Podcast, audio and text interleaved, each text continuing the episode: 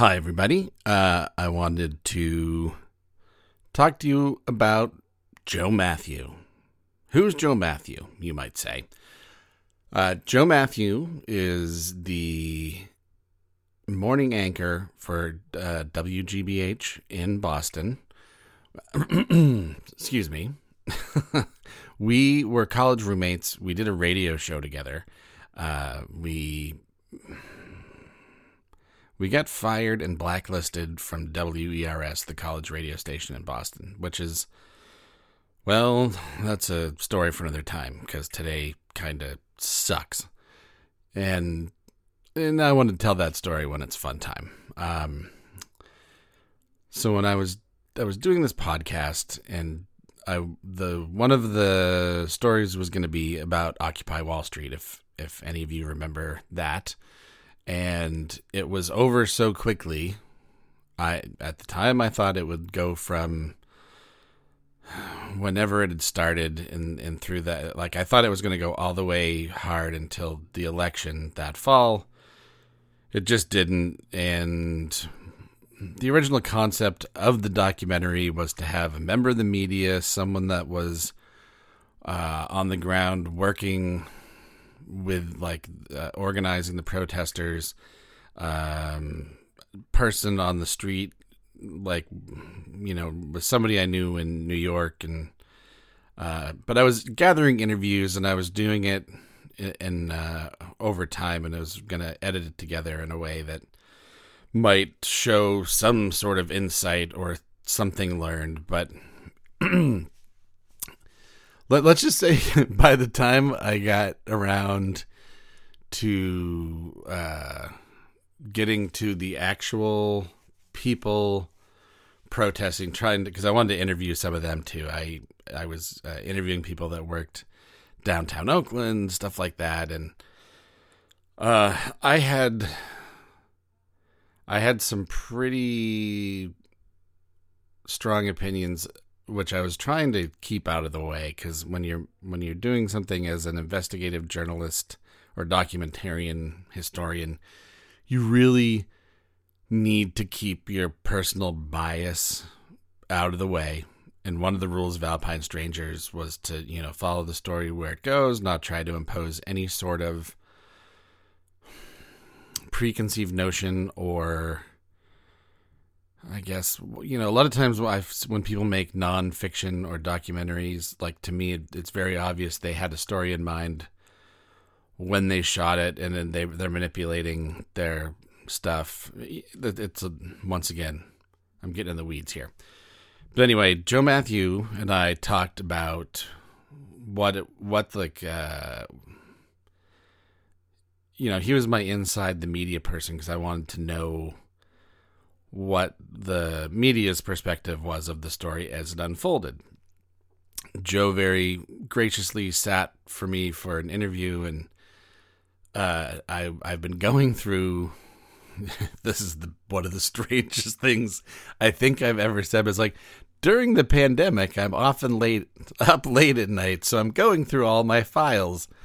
Uh, and I found my interview with Joe Mathieu, and I listened to it, and actually is uh, let's just say it, it has interesting parallels to what is going on right now that America is on fucking fire. Thank you, Donald Trump. Thank you so much. The thing that I, I want to really get to here, and because a lot of people talk about the surveillance state and all these things.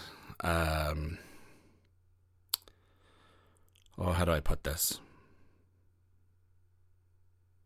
The surveillance state is bad as a general rule, and you know whether or not that's true, we live in it. Everyone's got a camera. I say be Big Brother, and that's you know kind of where I'm at. And it's like if it wasn't for everyone having cameras. Uh, a bunch of the stuff that's happening now, like there would be no proof um, because people need to. you know, like the the system is so stacked against people that get fucked with by the cops in general. Then uh, imagine you're black, or try to, because you you can't, but you gotta try to. Anyway, I used to think, you know, the the surveillance state thing and everyone having cameras was a bad thing, and then I I realized it's just not. And we it's it is a as citizens, it's one of the better protections we have because it, it gives us an an automatic witness and and you know what? The camera lies a lot so and that's another discussion for another day. Um st- uh, here's a weird thing about the Occupy movement, and one of the I shouldn't be laughing at this, but one of the things that made me so mad about Occupy in New York is they they the people living in the park or whatever ran this mom and pop shop building out of business and allowed our current president to swoop in and buy it for cheap. Um, and it, it just, it just, you know, I like I said, I had my my strong opinions on Occupy, but anyway, here's Joe Mathieu.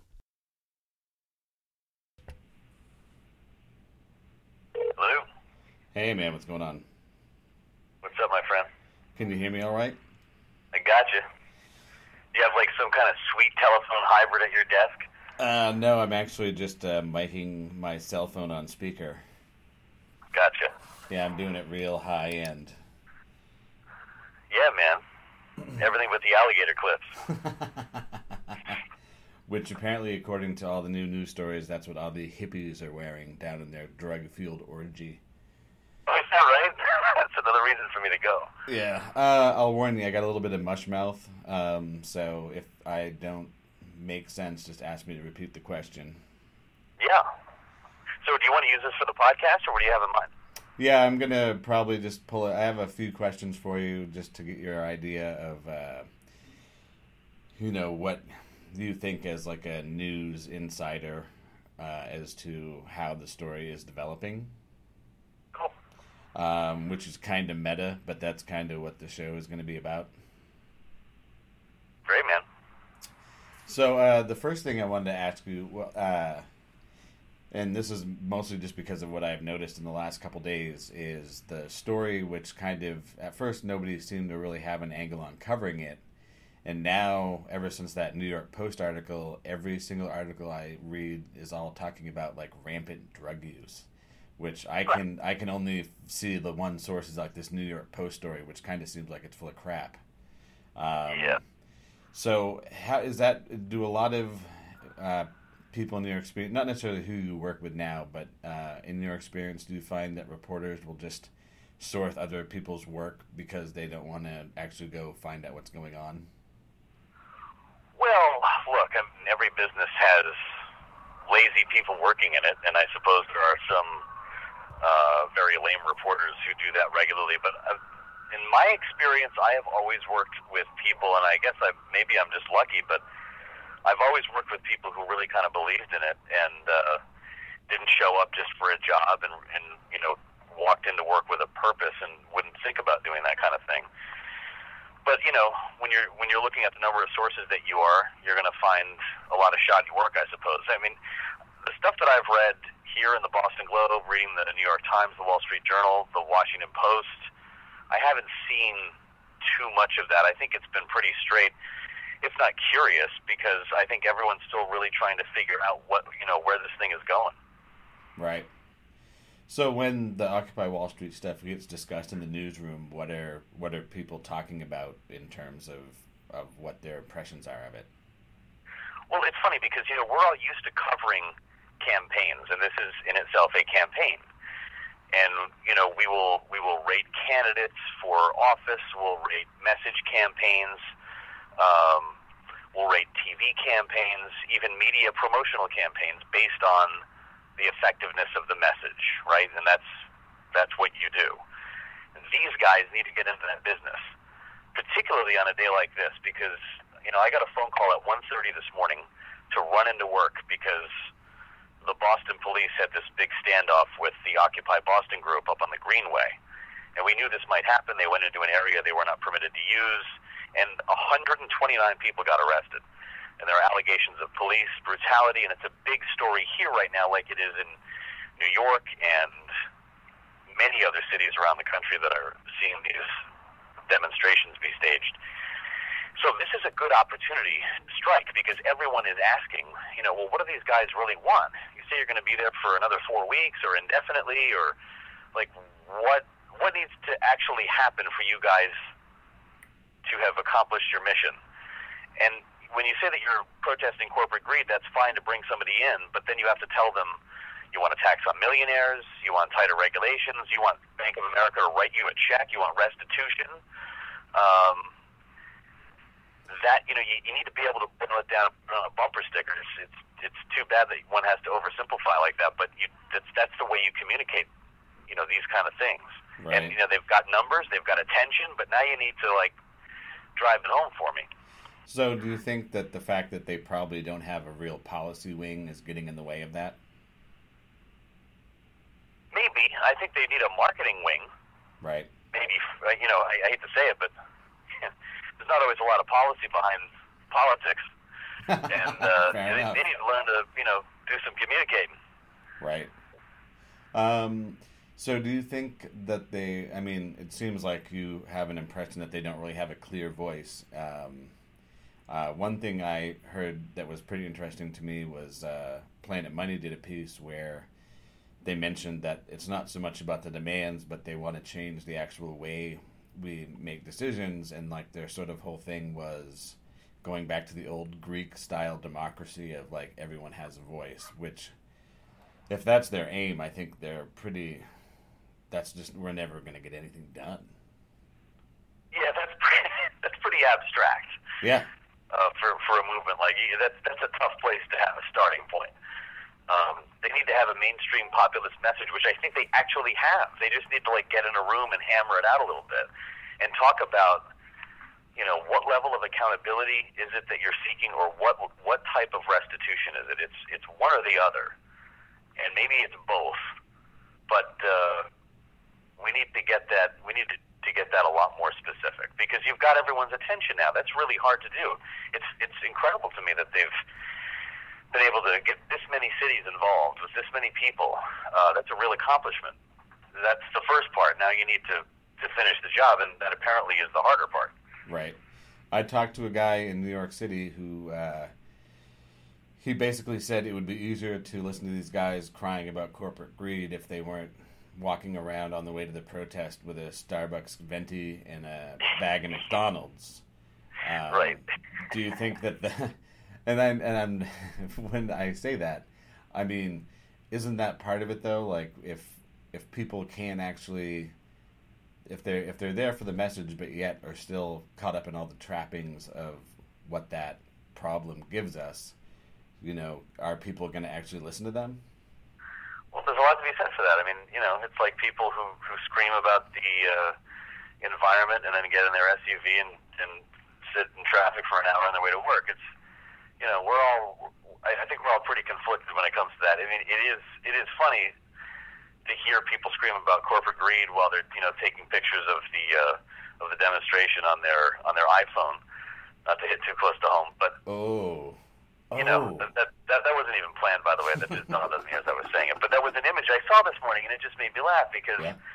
you know, mom and dad probably bought that for them, and they got really cool, expensive clothes so they can look hip for their first year in college. And, you know, look, we were all there, and I get that. I don't, I, I don't, I don't think that's as much of a hindrance as it is an amusement, to be honest. Right. So uh, think about this for a second then. So basically, the only people that really have the time to participate in this protest are going to be the younger people that probably really haven't thought about things. Um, to to the probably the length of and not to say that we old people are better, but like is a better is a better mantra today to be like don't trust anyone under thirty five. uh, you're getting old, my friend. I know. Uh, I don't know I think that might always be the better mantra to be honest. It, I don't know. I don't. I'm not sure I have an answer to that, but I, because you know, you felt very sincere as I did, as hopefully all young people do when when you're that age and you have convictions. Um, but I'll have, I have to admit, you know, that's that's to some extent a generalization. I've seen a remarkable number of older people at the uh, rally, at least in Boston.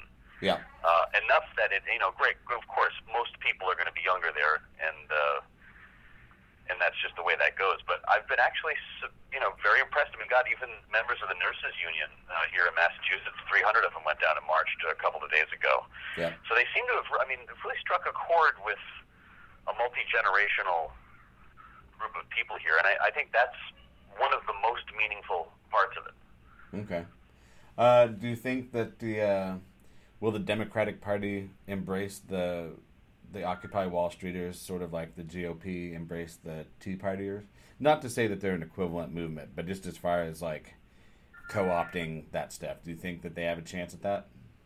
Can you allow me to take this call for two Yeah, seconds? It sure. would be a quick one. I just have to do it. Stand by. Yep. Yep.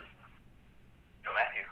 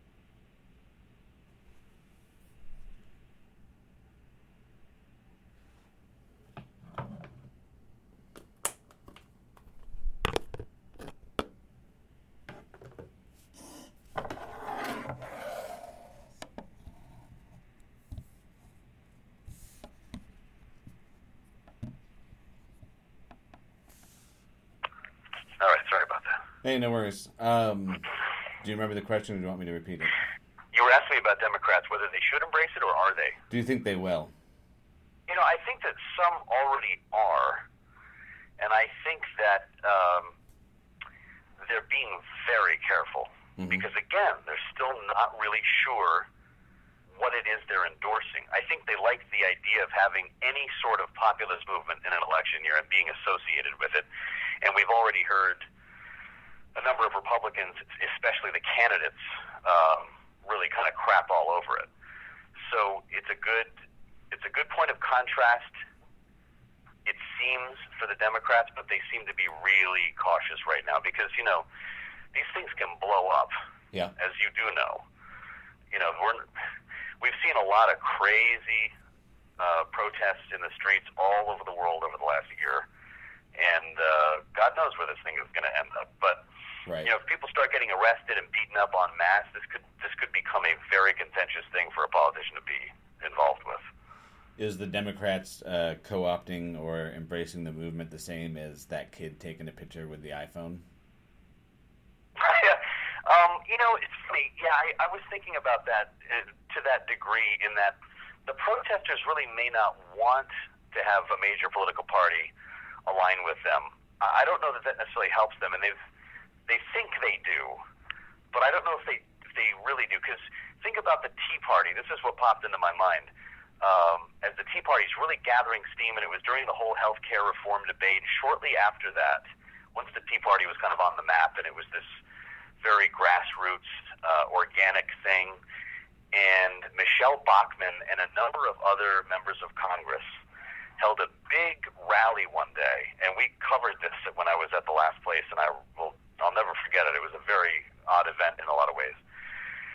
Uh, to announce the formation of the Tea Party caucus in the House of Representatives, and they really thought they were doing something cool here. That was, you know, their this is their kind of message, and they're all about it. They want to support the Tea Party, but most members of the Tea Party were disgusted because they didn't want to be seen as part of the establishment. And uh, it seems to me if you're if you're living in a tent city, protesting corporate greed and the system you believe is broken, you probably don't want a major political party to be behind you. Right. Um, all right, here's a fun question. Would the Occupy Wall Streeters vote for Richard Nixon in a primary against Barack Obama? Do you think so? Why? Why? How? How'd the question come about? Well, because I've been arguing with a lot of people that Richard Nixon is actually more liberal than Barack Obama. In uh, that's pretty good. Uh, and I, you know, I understand to to a large degree. I don't think Richard Nixon could win a Republican primary. I'll say that much. no, no, no, Democratic primary. Well, yeah. I mean, you're pushing it a little bit far there. I'm going to think that Barack Obama, unless the economy gets a lot worse, could take Richard Nixon. All right. Um, so this next question isn't really involved, but I wanted your take on this because I think you have something that might be interesting to say, and I'll give you a little bit of background. Uh, Okay. That story I'm doing about the lynching book. Yeah. Um, basically, he was actually able to convince all these people to to change their mind about how they were operating down in the South, and he did it with like a straight up, uh, unarguable scientific argument. So that being said, in today's world, where like people basically like, and this is I'm asking you because you've been on like these shows where they people just sit there and yell at each other. Uh, is there a room for scientific arguments today? Like, would that sort of approach actually work? Or is it all just about, like, you know, sound bites and overshouting? I mean, because at this point, my impression is, is that even if someone presents a solid academic argument, they're like, well, what sort of agenda does, like, Johnny Professor got here? now, do you mean specifically in the, you know, the Mostly the in terms of- forum, of- or just in politics in general, or media in general? Both. That's tough because I mean that's a real moving target. Obviously, people are still disputing the science behind uh, uh, climate change, and that's a pretty basic argument. Whether you agree with it or not, I mean, you either buy it or you don't. It, probably, chances are you can understand it. Um, but I think it's easy to lose the mark when when academics begin arguing with members of the media or politicians. It, there's not always a lot of room for intellectual thought, Why and there's never time for it. As you're pointing out, you know, you've got uh, you got 15 seconds to to make your case before I bite your head off, and you know, it's not only on uh, cable news. I think cable news is in many ways a reflection of reality. Sit at a bar and bring it up. If you know, in, not in your neighborhood, drive hundred miles and bring it up. Yeah, Uh, that's. I think somebody will probably a, bite your head off there pretty quick too. that's a fair point. Um, I don't know. Says the city slicker. Ah, yeah. So we don't want your intellectual systems here. Uh, I've actually found I can talk easier when I try to talk like a redneck because they have a lazy tongue. It's genetically proven. Um, Go all the way. yeah. Uh, so that was pretty much all my questions. Do you think there's anything you want to add that I'm missing that would, is an interesting anecdote or anything? Um, no, I guess we, we kind of covered it. I, I'm just sort of perplexed by the whole thing. I think it's the fact that this has taken on such scale and momentum is remarkable, and it just seems like it's it's listless at the same time. And I don't really understand how you can have both. How did all these people come out for something that no one else seems to understand? It's just, um, or everyone else doesn't seem to understand. It's kind of weird. And I think that it's going to be this could end up being a really really big deal, or we won't be talking about it in a couple of weeks. Right. So it's a, it's a very weird inflection point for these people, and I hope that they figure out, you know, where they're going before they get kicked off the streets or they just give up. Right. What's the what's the whole like uh, word on the street in Boston as far as like the stuff going on there? Because I saw the thing you were talking about where a bunch of people got arrested. Like, are people are people annoyed with it, or are they like yay, or do they just not care? Well, I think that I think it's more like either yay or not care. I don't hear from many people who think it's a bad. How can you argue with, you know, the very sort of abstract point of corporate greed hurting America? Um, I think if there's more stuff like what happened last night, that sentiment could change because then it becomes associated with conflict. Because they've been getting along with the police really well, and anytime our reporters went down there, everybody was cool, everybody got along. Um, the people walking by, even some of them in suits with briefcases, were were, were giving them a rah rah when they went by, because it's like this whole Robin Hood thing that you know is hard to for people to deny, even if you're the person they're demonstrating against.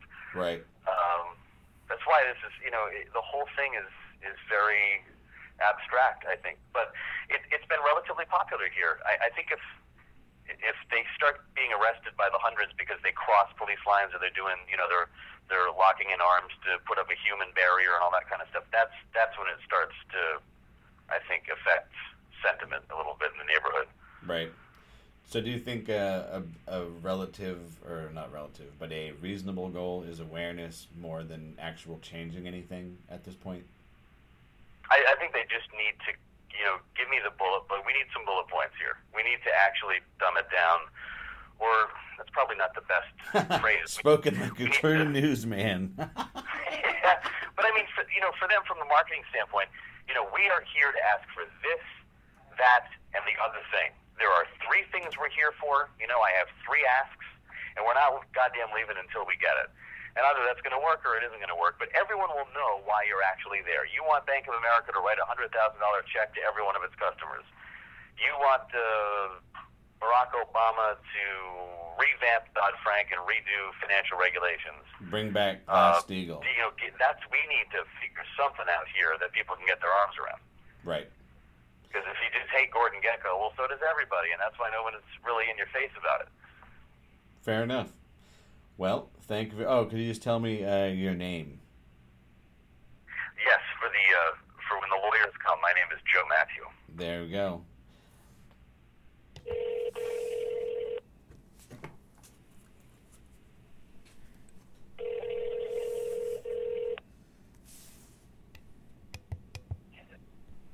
What's up, man? Hey, man, how you doing? Good. How are you? Oh, not too bad. Um, just kind of plugging away at everything. You at work now, or are you uh, off for the day? No, I'm at work. It's uh, but it's lunchtime for me. Of course, it's high noon in beautiful Northern California. Yep, certainly is. Well, I'll tell you, it's crazy, man. It's 70 degrees in the city of Boston right now. That's awesome. It's uh, the weather has actually turned for the worse here. Um, and it's yeah, it's weird. I don't think I remember it ever being this warm this late in the year in New England. Period. Well, the climate's not changing at all, so I don't see what could possibly be happening. right. I forgot about that. uh, can you hear me all right? Yeah, you sound a little bit muffled, but I can understand you fine. All right. Um, how about now? Are you are you putting me through a hybrid of some sort? No, I'm just miking a speaker. Oh, I see. Yep. High tech. Yep. No, I still haven't invested in the uh, telephone hybrid technology. Actually, what I really asked, like, yeah, I've got a 14 line Telos here. Uh, I'm ready to take your calls. Yeah. I'm on main radio. Yeah, I'm trying to convince uh, Apple they should buy me one, but I don't think they're going to go for it. Could you actually justify that for like conference calls? Uh, you need to record it for uh, for accuracy. You know, I I'd like to think so, but uh, no, we all have like uh, conference call phones in our offices, but uh, you know, normally we don't. The way I think they record stuff is that the the conference call service will actually record it for them digitally. Oh, I see. Yeah. do it the old-fashioned way. Yep. So, what's uh, can you give me a quick update as to? I've been following the Boston news a little bit, and it seems like uh, mm. the public's getting a little more fed up. Yeah, it's not been a lot of good news lately. And the last time we spoke, I'm, I think I, you know, told you a story about how sort of not, not only well things are going, but just sort of integrated into the city, and the people were happy to kind of live with it and they would say nice things when they walked by and you know give them a hat tip or drop a dollar in the bucket or whatever. But things things have been negative for a couple of weeks, and a lot of it has to do with I think largely some negative coverage you know, there were a couple of drug busts down there. There were a couple of convenience stores in the area getting broken into that they thought might be connected. Yeah. Um, there's been a big influx of homeless people, and some fights have been breaking out. Um, and then, uh, what was the uh, last couple of days have been weird as well. Today there was a story about how the Occupy Boston Globe was telling folks where they can go, what homeless shelters they can go to shower and get food and stuff, and that doesn't go over really well. And a lot of them actually have homes. Right. So it's been sort of a steady drip. It hasn't been like, you know, any really bad stories, no big rash of crime, no hundreds of arrests, just kind of a steady drip of little negative stories like that that I think have soured a lot of people on. Yeah. What's And, you know, this is all coming against the backdrop of what's going on in your backyard. right? I mean, people see these crazy uh, images coming from places like Oakland, and, they- you know, oh my God, this, this can't happen here. Yeah. So you put them together, and it's not helping. So, uh, well, actually, I was gonna get to the Oakland stuff, but this seems like a pretty good segue for that then, uh, because I know. Well, the part of the problem is is that the Oakland Police Department and the citizens of Oakland have a pretty contentious relationship as it is. Um, Yeah. And that a lot of that has to do recently with the Mehserle case, the Bart cop that shot Oscar Grant on New New Year's or whatever. Um, but also then at the same time, you know, 90 95% of the people that are doing the protesting, you know, aren't there to break stuff and smash stuff and cause a ruckus, but there is definitely like a fair it's a small minority, but it is a fair number of people that are looking to cause mayhem.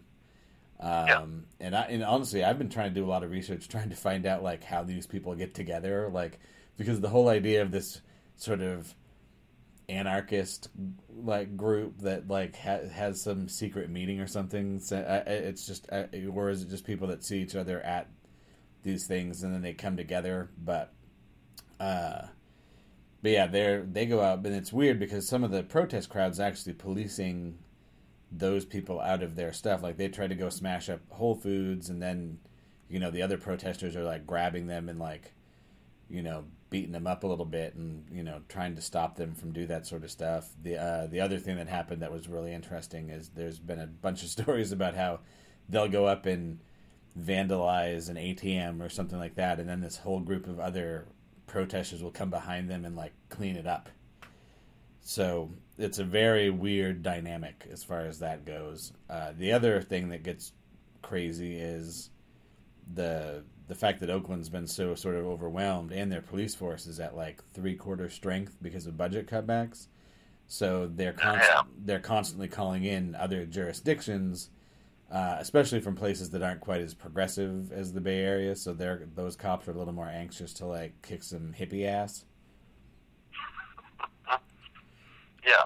Um, so yeah, it's a really bizarre thing. That, those kind of stories piss people off too because sympathy on cash-strapped law enforcement, Yeah, and, and justifiably so in many cases. You know, when they hear about guys being pulled off other other crimes because they have to round up a bunch of people who won't move out of the city square, that does not engender goodwill. It never does. no, And it's not even a conservative liberal thing. It's like you know, these guys are out there, you know, getting killed in many cases. Either way, they're doing what, whatever they can with without a partner or without backup or whatever it is, without calling them into, you know, move a bunch of hacky speckers out of the middle of town. yeah, But you know, this stuff was coming. I mean, we kind of talked about it. There's, there's some real growing pains that come with this thing, and, and you know, I feel like we're at a bit of an inflection point here because you know it's not so much about all of the little things we're discussing. It's like, okay, well, if you guys still, you guys have had our attention for a long time. We've given you, in some cases, public space in the city. Mayors and police are doing what they're going to do.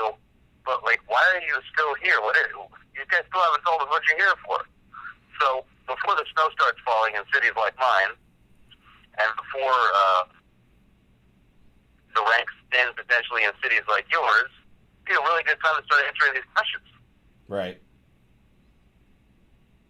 And oddly enough, I've seen interviews with a couple of these organizers in Boston. Jon Keller did one here. And they, said, you know, that's the whole point. You guys keep asking us that. We don't have. That's not the point. This is a different kind of movement. We're not here to rattle off a bunch of policy proposals that would trivialize what we're doing. Um, and, I, and I understand, you know, they want to sort of throw off the whole system, revamp the whole system, do something big and bold. I'm not even hearing people really say that. I still think that you need to drill down a little bit. Yeah. Or a lot. Well, just to give you like the, I've been making this point to a lot of people that like part of their biggest strength and weakness will be this lack of centralized leadership and stuff like that. Uh, Mhm. Unfortunately, you get things like what happened a couple days ago in Oakland was a bunch of people split off and decided they wanted to shut down Burger King. And so now there's this video clip on YouTube of a bunch of people in a Burger King yelling at employees and customers, shut down Burger King, shut down Burger King, because apparently this Burger King controls 40% of all the burger wealth, uh, and that is unfair. So I don't, because I look at that stuff and I'm just, I cringe. Because every time I start to Yeah. look, I get behind it a little bit. I'm just like, oh, are you kidding me? Is this what you're doing with your time? right. It's funny because we had a Burger King incident here. I don't know if it was a copycat or maybe everyone was doing this, you know, at the same time around the country, but it was like three people. I mean, you know, nobody was ever in danger, but they marched into the Burger King on Boylston Street, where you and I likely ate ground cow at some point. Oh, yeah. Ammoniated uh, patties for started all. yelling and waving signs, and the cops dragged them out, and they ended up pushing back, and there was a ruckus, and they got arrested and all that. I was thinking, yeah, that's you know, what did you think exactly was going to come of that? How, how is how is that going to end in your head? Yeah, I don't I don't get that part because I know I don't know. It's just like and here's the other thing too about like what happened with the Oakland general strike is I look at that and you know, it's definitely a good thing in the sense of like okay, show what the power of protest can be. Unfortunately, it devolved again in the late night to a bunch of the black bloc guys like lighting fires and like and then you get the picture of like the dudes in raider gear you know, standing in front of like a 20 foot trash fire in downtown Oakland, which is like, that makes all of us look bad, or all of them look bad. yeah. You know? Yeah, trying to find out what the optics behind that. It's probably not going to work really well. No, well, it, well, the thing is, and that's the thing, is like, they spent all day with this peaceful protest, which actually Mhm. showed this thing, but then like this crappy two hour thing at the end of the night totally throws it all in the garbage can. And, but oh, then, absolutely. But then Totally. also too, because then I'm like, well, I understand why they want to shut down the port because it's Oakland and that's what's here and that's how they can make their biggest splash. But you know, ultimately, I, I kind of look at it as like, well, if you really want to shut down something with a general strike, that people are really going to f- enforce them to take notice. You know, do something Right. like try to shut down the trading floor. You know, or something like Yeah. that. But I mean, that's all. That would be. I have a hard time believing that wouldn't be met with overwhelming force by law enforcement. But you know, who knows? Yeah, I would not recommend that. Um, and that's, you know, that, that's all they need is for somebody to get killed in a scenario like that, which is not outside of the realm of possibility. But I don't know. I feel like it's it, it's, it's getting a little bit boring right now. You know, I, I think that I think the challenge is to to tell me why you're different than most other people in your in college years or early to mid twenties who are just sort of anti-establishment. Um, and a lot of people go through that, and they're at the risk of being seen as just a group of people who are acting out on it differently, but going through the same process that everyone else does. You know, what's different about this, guys? What are you doing about it? Are you going to just hang out here all winter and we're still going to be having the same conversation? Because it is getting a little bit more asking the same questions and going through the same motions on a daily basis. Uh, I'm just curious. Like, so has that made you think you should be asking different questions? Uh, that's fair, but I don't. I don't really have other questions, frankly. I mean, and we really tried to get our heads around this. We we even had a reporter spend the night with the occupiers in Boston. Um, we've gone down there uh, on a, in a lot of different settings on a lot of different nights. Some of them have been upbeat. Some of them have been difficult. Some of them, you know, involved the police, and others didn't. Uh, and we've acknowledged peaceful coexistence here, but you know, you still have to answer, I think, some big questions before we can, you know, start talking about what you want to do with uh, with with specifics. Right. And I'm probably not being too elegant in answering that question. Um, and maybe you have some better ideas. I, you know, I'd, I'd love for somebody to tell me a different way to push the story um, because I never feel like we really get off of first base to begin with. Right. Well, here's well here's something I was thinking about. Like for example, with people that are willing to go down and live in this park, you know, to in protest and stuff. I'm wondering if part of the problem is the fact that, and this is something David Patterson was talking about on Bill Maher last week, uh, but he was basically saying there has been no sizable, sustained protest in this country for 30 plus years.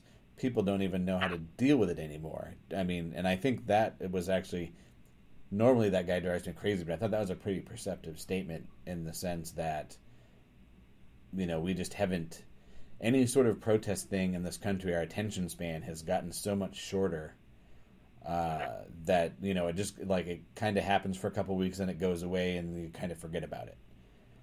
I think And that's uh, a very salient. And that covers, by the way, most of our lives, and probably most people, at least uh, their lifetimes, who were involved in this. You know, we don't, you and I were alive for the tail end of Vietnam, but we weren't, you know, socially conscious at that point or aware of what was going on around it. Um, and I think that's true. I mean, look at how structured society is because of them. Every square foot has a purpose. People don't sort of coexist the way they used to. We don't work around each other. If there's a problem, you call the you call the man. You know, I, so I, I understand that. I think that's a really great point. But um, I'm also not sure how it pushes things forward because you know we've got a long winter coming here. I, I will also say that those sustained protests that we're referencing were much more specific and communicative than this one has been. oh, for sure, You knew why sure. those people were there. Yeah. No, I mean, and, and, and I've sort of been able to suss out a little bit why people are there, but it's ultimately come down to the the issue that there are a lot of different sort of agendas for a lot of the people that are are going to it and don't. I mean, I think there is a there is a moderate consensus for most of these people that you know they think the way the current system works is unfair. However, the problem that I'm finding with it is like I don't necessarily agree with their tactics. I don't think they're necessarily super effective. And the longer it, because there's some ways you're like, well, if they were really putting pressure on someone economically, then the idea of waiting it out makes sense. If the if the idea is to win the hearts and minds of people in the middle that may be sympathetic or unsympathetic or slightly unsympathetic or undecided and you're trying to pull them to like going along with you every stupid little thing that like gets reported negatively in the press is going to chip away at that. That is true. And when you have a central leadership, like you said, there's not a lot you can do about that. People are just going to do stuff that you can't control. well 80% I think a lot of people I hear from now are stepping back and saying, well, wait a minute.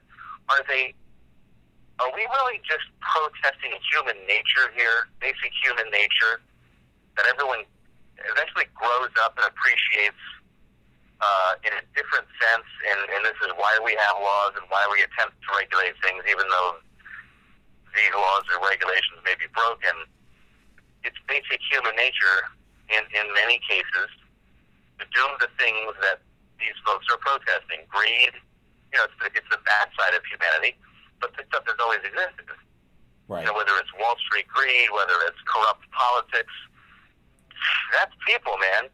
Um, so is that really what it is? Is that what it comes down to on a fundamental level? And if that's the case, are you suggesting a totally different system of government and try to manage that? Because ours tries to manage that just like every other one does. Whether you're a capitalist or a communist, you're effectively trying to manage the flaws of human nature, right?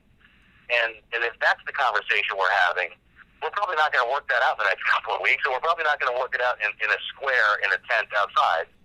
Um, this is this is a this is a deep conversation, and it's the stuff that starts revolutions. wait wait wait wait so you're telling me i can't fix humanity by christmas that is un-american well, no, I didn't say you. I think that uh, I would allow for that with Nate McFadden. But for most people, no. Yeah, no, I think I think that's a pretty good point. It's you know, and that's one of those things where I think a lot of people have that thing. It's like, well, I agree with this in in theory, but the way it's being executed, I'm having problems with. And sadly, like for example, the whole thing with Oakland after the first eviction, where and you know basically, and this was as of two weeks ago, or maybe a week and a half ago. So maybe the numbers have changed. Actually, I'm sure the numbers have changed because there's been a whole bunch of other activity. But the cop overtime was at a million bucks for the city of Oakland. Yeah. So right after this happens with the first eviction, after they brought in police from 17 other jurisdictions, you know, they shoot an Iraq War veteran in the face with a flashbang grenade. Then the mayor decides to let them move back into the plaza, you know, two days later without a fight.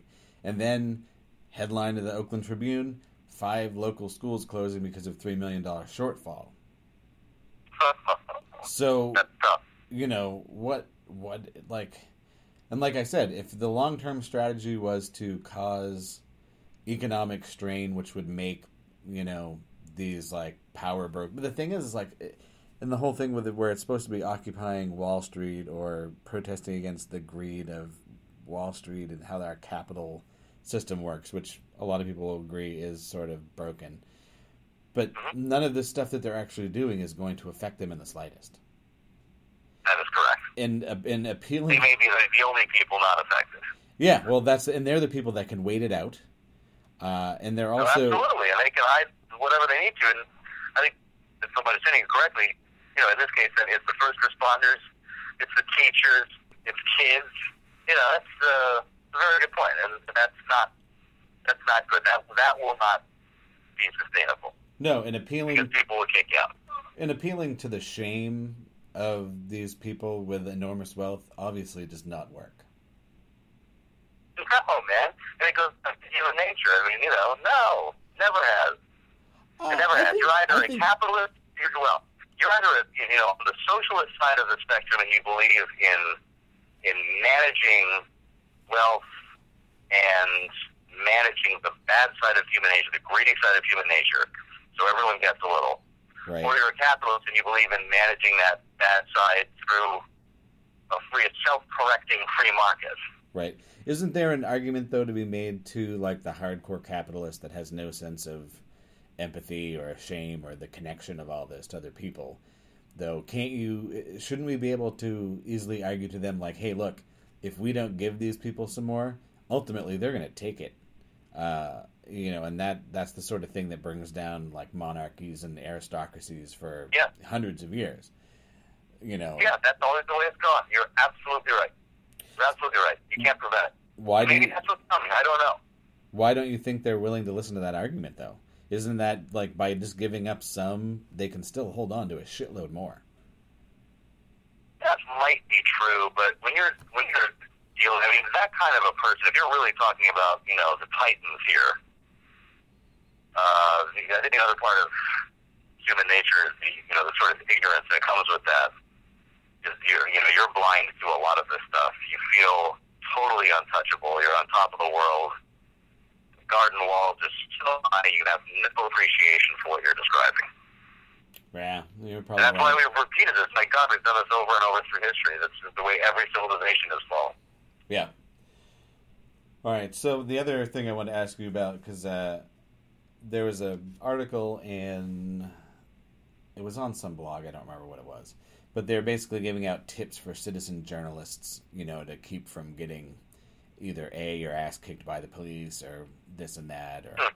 Um, Yeah. And I, I posted that on my Facebook page, and this other guy I know that lives out here who is a he's a beat sports writer for a local newspaper, and he said hmm. like whenever he sees the term citizen journalist, he dies a little bit inside. Mm-hmm. And uh, I asked him why, and he said because he felt like it cheapens what he does. And so I'm kind of curious, like you're a professional journalist. What do you think about citizen journalists? Oh, you know, I'm uh, I'm a guitar player too, and I don't think I really threaten what Eric Clapton is doing for a living. But Uh, they're just really two totally different things. I really very much believe that there is room in the world for both of them. They're just they're very different things. I mean, I work in a in a what what some people call the mainstream media, whatever. It's an industry that is supported by you know branding an organization around accuracy and credibility, sustainability. And a citizen journalist has, and, and that, that has inherent advantages. What we do, um, a, a so-called citizen journalist, or you know whatever you want to call it, um, even a blogger or whatever, you're dealing with just you're playing in a very different field. Even if you're covering the same story, people I think just approach the two very differently as you know as news consumers. And I think just like professional journalists, citizen journalists, there are there are some really good ones and some really bad ones. Right. Uh, and the good ones get a lot of attention, and they find really cool things, and they might be able to uncover stuff that I couldn't with, uh, you know, with with the news organization behind me. It's a lot more difficult to be sort of stealthy, and you develop different relationships, different sources. Right. A lot of times, though, it's like micro niche. With the citizen journalist, you cover, you know, a very very narrow beat, so to speak, and it might be based on a very small circle of people that you interact with. Um, where we try to cast a very wide net, and both have you know advantages and disadvantages. I think the, the big challenge for the citizen journalist is to get credibility immediately, even though people don't know necessarily who they are or why they should believe them. There's no real accountability there. Right. Because you can write in this day and age whatever you want.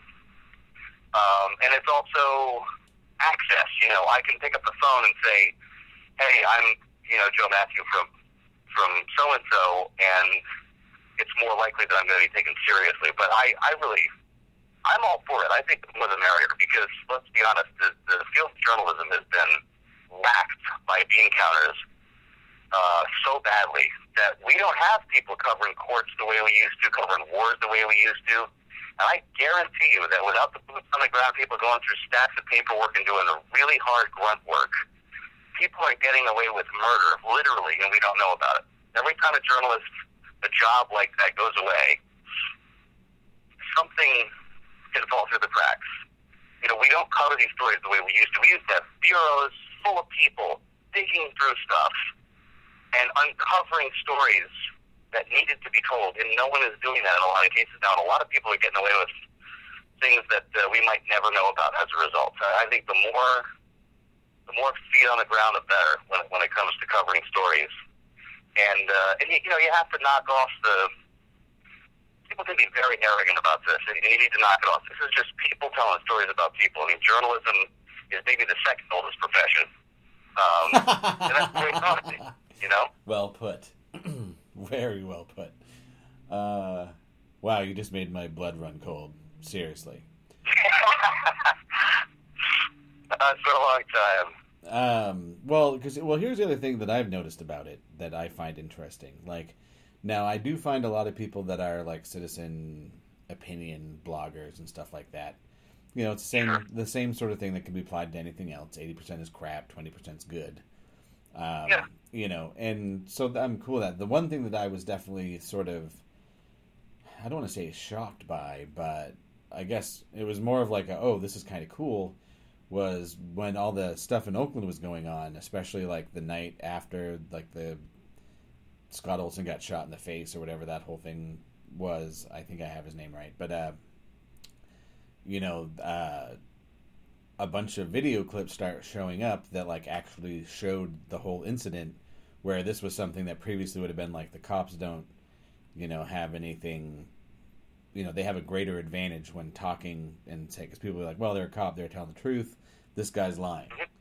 You know, but mm-hmm. then it was like no people start showing up and like, oh, I took this with my phone, I took this with my phone, and this is on my video camera, and they were able to edit it together and be like, oh, here's how the whole thing went down, and that's really bad.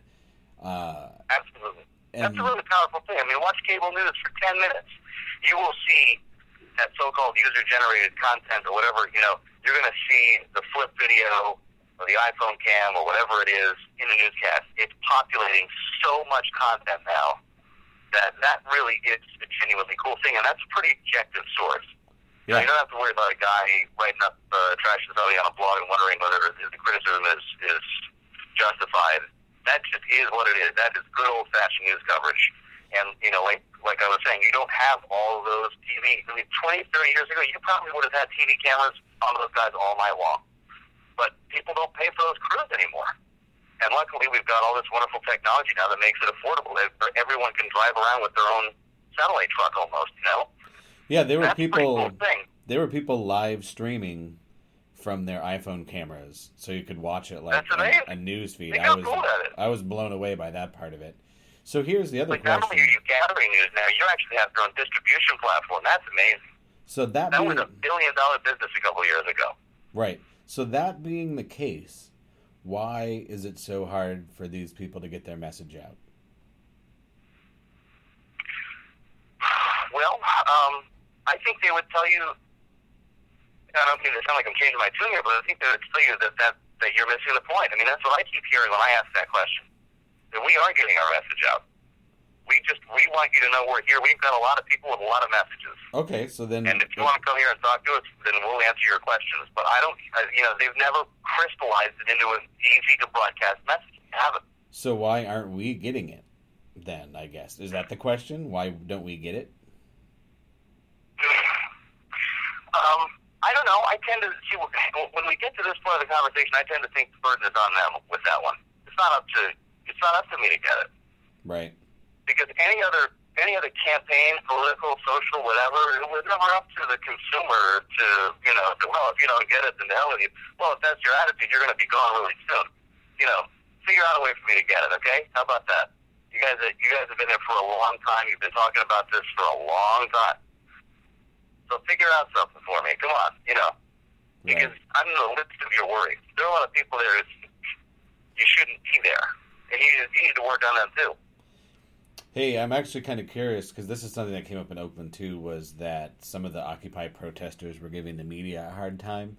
So after stating that it was a public space that they were able to occupy when the media started taking their picture, and mind you, this was two days before the first eviction. Uh, you know, they were like saying, "Well, this is my home. You, you need to ask my permission to take my picture," even though they just argued it was a public space. And then you have other people running over and saying, "Hey, idiot, uh, be nice to those guys because when like the cops come out here and crack us in the head, these are the people we need to rely on to like show that message to the world."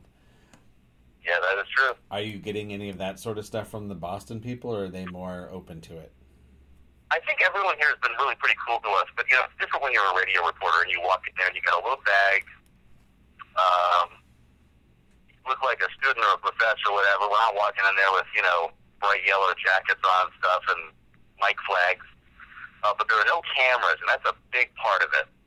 And if you're just a guy with a bag and you got a little recorder, you walk in there and sit down, you know, it's very uh, unassuming. I think that if you roll up with a satellite truck and you got the, the cameras and the Klieg lights and the whole thing, and everyone's shit's pumping, and you know, TV guys carry themselves a little bit differently, as you probably know. Yep. Uh, you're going to be received probably a lot more, uh, a lot differently. Um, so I'm not. I, I have had to become more accustomed to that at anything political in the last ten years or so. When people come up to you, uh, even covering like a political rally, an organized rally, and people coming up to you, who are you with? What are you? And, and it's very sort of anti-reporter, anti media atmosphere that's been driven a lot by politicians, uh, largely. So do you? Um, uh, I want to break in real quick here because I think that's an interesting thought. Uh, so when that happens, do you think that's more of a need for these people to to think about, you know, whether or not their reporters are biased, or is it more of a thing where people have gotten so used to being able to stage manage everything? Or well, I think there's an assumption that you're biased. And okay, I'm talking about people attending a rally, not people organizing it, gotcha, um, gotcha. Okay, because they don't trust you. You- They've been told that they shouldn't trust you. You're like, you know, being a reporter is kind of down there with being a lawyer at this point, which is unfortunate because I think a lot of, I mean, most most reporters I've ever worked with are, are really terribly well-meaning and, and take it really seriously. They, they take their work personally, um, but you know, just like any other group of people, it it only takes a few to ruin that. But when you get beat over the head with how evil reporters are and how you can't trust the mainstream media every day, then yeah, you're, you see out of the microphone, you're gonna, you're not going to trust him probably. So I'm. So that makes the job a little bit more difficult. Yeah. So do you think? oh man, I totally lost my question, but uh, it was something along the lines of with the whole idea of people not trusting the media in that sense. I mean, is that something? Uh, like, is it disheartening as a as a journalist because you know? I guess, or I guess here's the uh, here's what it was. So, what percentage of stuff that people in the so-called mainstream legitimate media know that they don't report because it's ethically unsound. Because they don't have the sources to confirm it, or because they don't, for some reason, think it's appropriate to tell people. Well, mostly the sources thing, like like how much information gets held back by the larger news organizations. Because I think that's part of the reason why people get mad at the mainstream media because they'd be like, "Well, where's all this other stuff that I hear about going on, but they're not talking about it." But a lot of the people that Right. are a lot of the people that are talking about it, it's a lot of it's wild speculation. A lot of it's that bullshit where they like put a question mark on the end of a statement. You know, things Right. things like that though. I mean, how much because I think that is a big part of the reason why people don't trust it. Yeah, and I don't think that's terribly informed. I, I this is such a competitive business. If you've got two more words than the other guy, you're going to kick it out, unless there's something so immoral about it because you don't have the confirmed sources, or because it would actually endanger people to release the information. And even in that case, Matt Drudge will eventually put it up, or someone with a blog will eventually put it up. I mean, God, every I think too much stuff is getting through the filter at this point. I think there's a lot of bad information banging around out here. I don't feel like anybody's really holding back on me. I Oh mean, no no there no! are always going to be things that a reporter knows about a you know a source who he or she she knows personally right. that might not make it to print, but I don't think it's mission critical stuff that uh, that people need to know to actually form an you know an objective opinion. I, I don't I don't feel like that's a real problem, Okay. and maybe people think that it is, I- and I understand what you're saying, but my God, man, you can't keep anything quiet. I just you just can't keep anything quiet. Well, I think those days I know it gets to other prominent places. in Yeah. uh, like in, in, in the 60s and 70s and have really spun out of control since then. yeah. So I guess then too, because well, here's the keeping or FDR keeping what they kept quiet. You could never do that today. oh no, not at all. But I, I guess, but like I said, that's why a lot of people like turn to cable news as opposed to like network news or MacNeil. Yeah. Lehrer, well, it's, I guess it's just MacNeil now, but or you know stuff like that. That's more Mhm. without sounding elitist and pompous. The uh, thinking man's news. Um, you know, I get it, and I think largely, well, I would say a couple things. Cable news is pretty is getting pretty darn mainstream. yeah, um, no, it but is. it does allow for more focused coverage, less general news, more sort of niche, and it's usually political coverage. Um, and I just came from satellite radio where it was hyper niche. It was like the newsletter business. Like you covered one very, very narrow thing and super served it.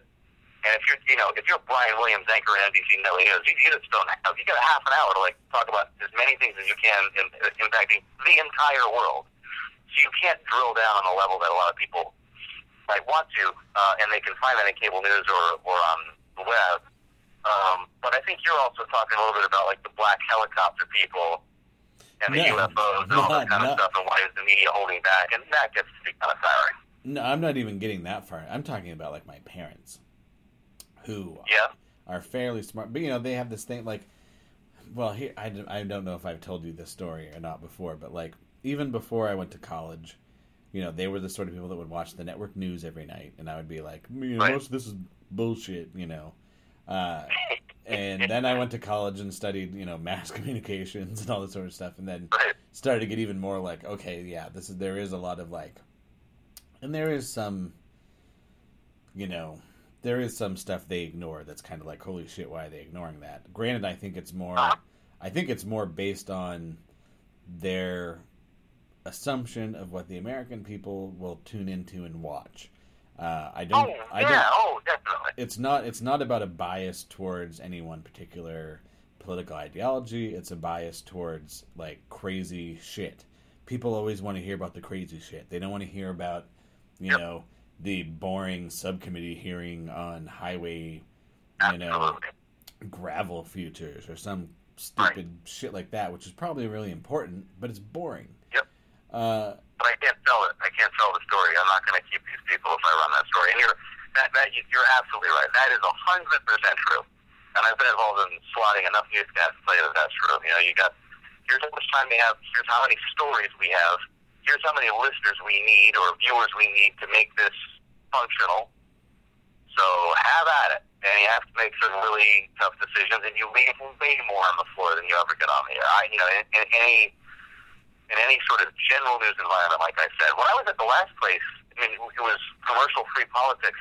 We would run eight hour long hearings. I mean, you know, we were crazy like that. And there were enough people who wanted to hear it who would keep us uh, going doing that kind of stuff. But you can't operate like that in a commercial environment or in a, in a wide distribution platform. yeah. There's I'm- just not enough interest in it. And, you know, like you're saying, there's, there are just too many horrifying videos to show every night that will freak people out and keep them watching. Yeah. How much uh, crazy hate mail did you get at uh, the satellite radio? Um, not, you know, be a couple a day, a couple emails a day that would tell me I was, uh, it was usually equal parts, uh, I'm a neo-con Nazi or I'm a bleeding heart liberal Nazi. Amazing how Nazism can span the political spectrum. Um, it really can. and it was often on the same thing that I said, which would be interesting. And I wasn't doing opinion radio; I was trying to do like a long form news show.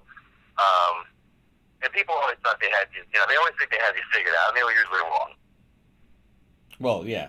Anyone that's going to spend the time to write the foaming at the mouth letter probably Right. probably has made a lot of very crazy assumptions about what's going on. Yeah. Uh, you know, I'll tell you where I got more hate mail though was when I would do uh, appearances on cable news. yeah. That would generate, you know, I love you, I hate you a lot more than what I was doing on the radio every day. Well, that's because they Just can. because it's just by the simple fact that you were there and chose to be on that channel, Yep. you would get Well, it's that pretty face of yours. what's that? It's that pretty face of yours. I, I can't hear you say Uh, again. I said it's that pretty face of yours. oh yes, that does it every time. Yeah, yeah. Yeah. well, that, I find that uh, I'm kind of curious. Is it, is it pretty much across the board 50-50 for for people writing you like that, or what did you find that you know one side of the political spectrum was more likely to send you an angry letter, or did it matter? It really didn't. I, I, I would get I would get people to this is, and and I would always laugh about it with my producer and the staff because you know we would try so hard to be down the middle and balance it, and then you'd, you'd be accused of being wildly partisan. Uh, and sometimes on the same show, you'd be accused of being you know one and the other. Well, that Right. that pretty. Uh, oh, go ahead. Sorry. No, I just you, you can only laugh at that. I mean, what do you you can't rationalize that. It's just Oh, I it's funny think that people can walk away with such different impressions. I think you can because it, it's like the Archie Bunker effect. It is that whole thing of like you read what you want to read, you see what you want to see. Absolutely, yes, that is of course the case. So But that doesn't help you like make No. a lot of sense of it either. well, no, because I've watched some of your TV clips, and I like I said you. I mentioned this to you when I saw you in the fall that uh, you know I actually found, and maybe I'm biased because I know you, but you know I always found you were probably one of the most rational people on in the pundit circle. You know, oh, that's a, trust me, that is a great compliment. because it's just I I mean, mean, uh, those people because you can t- you can tell the ones that are going on and playing these crazy characters, you know, where they're like, ah, right. look at me, um, Right. and the fact that people, but I think also too people. Uh, I think there's an effect that happens, and I know I've caught myself doing it, especially like if I'm if my wife's out of town for a week and I'm like lonely, and I'll watch a TV show, Right. and then I start thinking like these people on the because you start to make those human connections with people on a screen, right? And yeah. even if you're being like a rational pundit on TV, but you've kind of destroyed some other guy's argument, they're gonna have this like guttural reaction of like, "Oh, I can't believe that guy just took down my boy." Right, exactly. Oh, that's so funny. Yeah, the psychology Yeah, it goes back to the is- whole human nature argument, I guess. Yeah. Crazy. Well, uh, I have taken up a lot of your time, which I would like to say thank you for. Um, Yeah, man, absolutely. but uh, I'm deeply curious to see what you cook all these into. dude, it's well. I was thinking of a more short-term story, but I'm finding now as this drags on, I think I don't think I'm going to be done gathering all the stuff for this until January. So I think I might, maybe after another month goes by, I might give you another call. Um, Yeah, you could put a nice little documentary together or something. yeah, I think I'm going to try to do a full one-hour piece on this. Cool. Um, Yeah, if you did a timeline, especially, I mean, you know, I don't know if this thing's going to still be going on then, but if it broke up or at least went on hiatus for the snowy winter in a lot of these places, you could do a really neat sort of closed-end piece, you know, a timeline piece. Yep. Well, because I got you, I got Mary Matthews, who's like covering stuff for the trains at Union. I'm gonna, Oh, yeah, did you talk to her? yeah, I'm gonna talk to her again now because I talked to her about her about the same time I talked to you. Um, Oh, that's cool. I have a line on an Oakland City cop, uh, and I also my neighbors actually work at the Port of Oakland, so I got them. I got a New York resident. Uh, I finally found a conservative that'll talk to me. Um. So yeah, I got a, a bunch of stuff that's gonna hopefully all go together and see what we're gonna get. I mean, I've been trying to use this thing because I've been trying to reserve judgment really about where I think about it because I'm trying to just actually see what happens. Where instead of going into it with my because my preconceived notion is support these protesters because I agree with what they say. Uh, and then the other part of me is like I hate large groups of people. I hate chant. you know, I don't like chanting and all that stuff. Always like I have a very guttural sort of dislike of that. Uh, and now when when the hippie drums come out, that just pisses me off. You know. oh, God. You, So you remind me of so many of the things we had in common in the old days. oh and yeah. apparently still. No, no, that's the thing. Like, well, I wanna, I wanna believe in what they believe in, but I hate joining. I hate joining groups where I lose my identity because I think I'm smarter than they are. exactly. So I think it's largely the curse of the New Englander. I swear to God. yeah, it's also kind called. you come from a Uh, liberal Northeast, but you also hate people. yeah, there's that, but and also I get into crazy arguments with my parents because my parents want to be behind it 100 percent for everything. You know. Yeah, right. And so actually, I'm gonna you know, I'm gonna try to interview them for it when they're out here for Thanksgiving because they'll get fucking. Oh yeah, you definitely should, they're gonna they're gonna flip out. But the, you know, we're just, oh, here's a prime example of how the when people because they love to point at conservatives and say they're uninformed and blah blah blah this and that, Mhm. which you know I mostly agree with them. But you know, then Mhm. here when I'm trying to tell them, I was like, and they're like, so I can't believe the cops in Oakland would do this and that, and I was like, yes, they overreacted, but you have to keep in mind that whenever there's a big protest in Oakland, the shitheads with the black masks come out, smash up a bunch of shit, light shit on fire. And Mhm. you know, and it's costing that city a shitload of money just to deal with all this.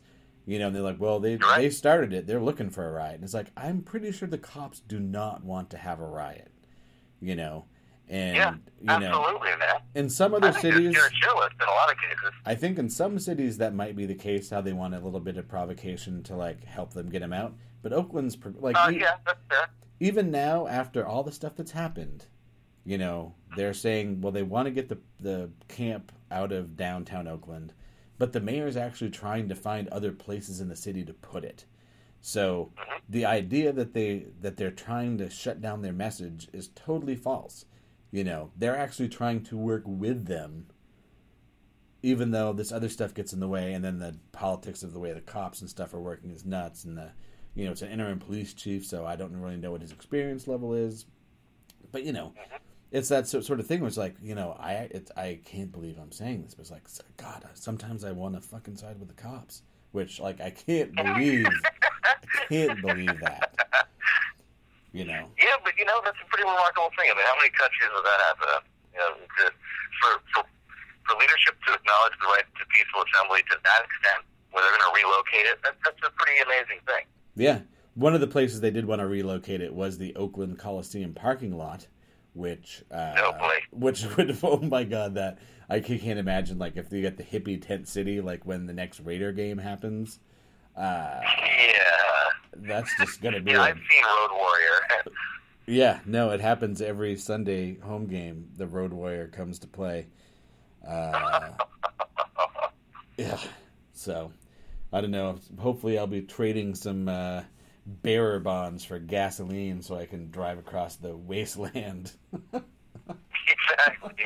exactly. So your folks to you for Thanksgiving? yeah. That's good, man. Good for you. Yep. Well, great, man. It's always uh, it's always a pleasure to think big thoughts with you, and uh, Yeah. yeah. let me know how this thing's going along. Say hey to uh, Sloan and Bella for me. Yeah, I sure will, man. All right, dude. Thanks a lot. Glad you called. See you, Nate. Bye bye.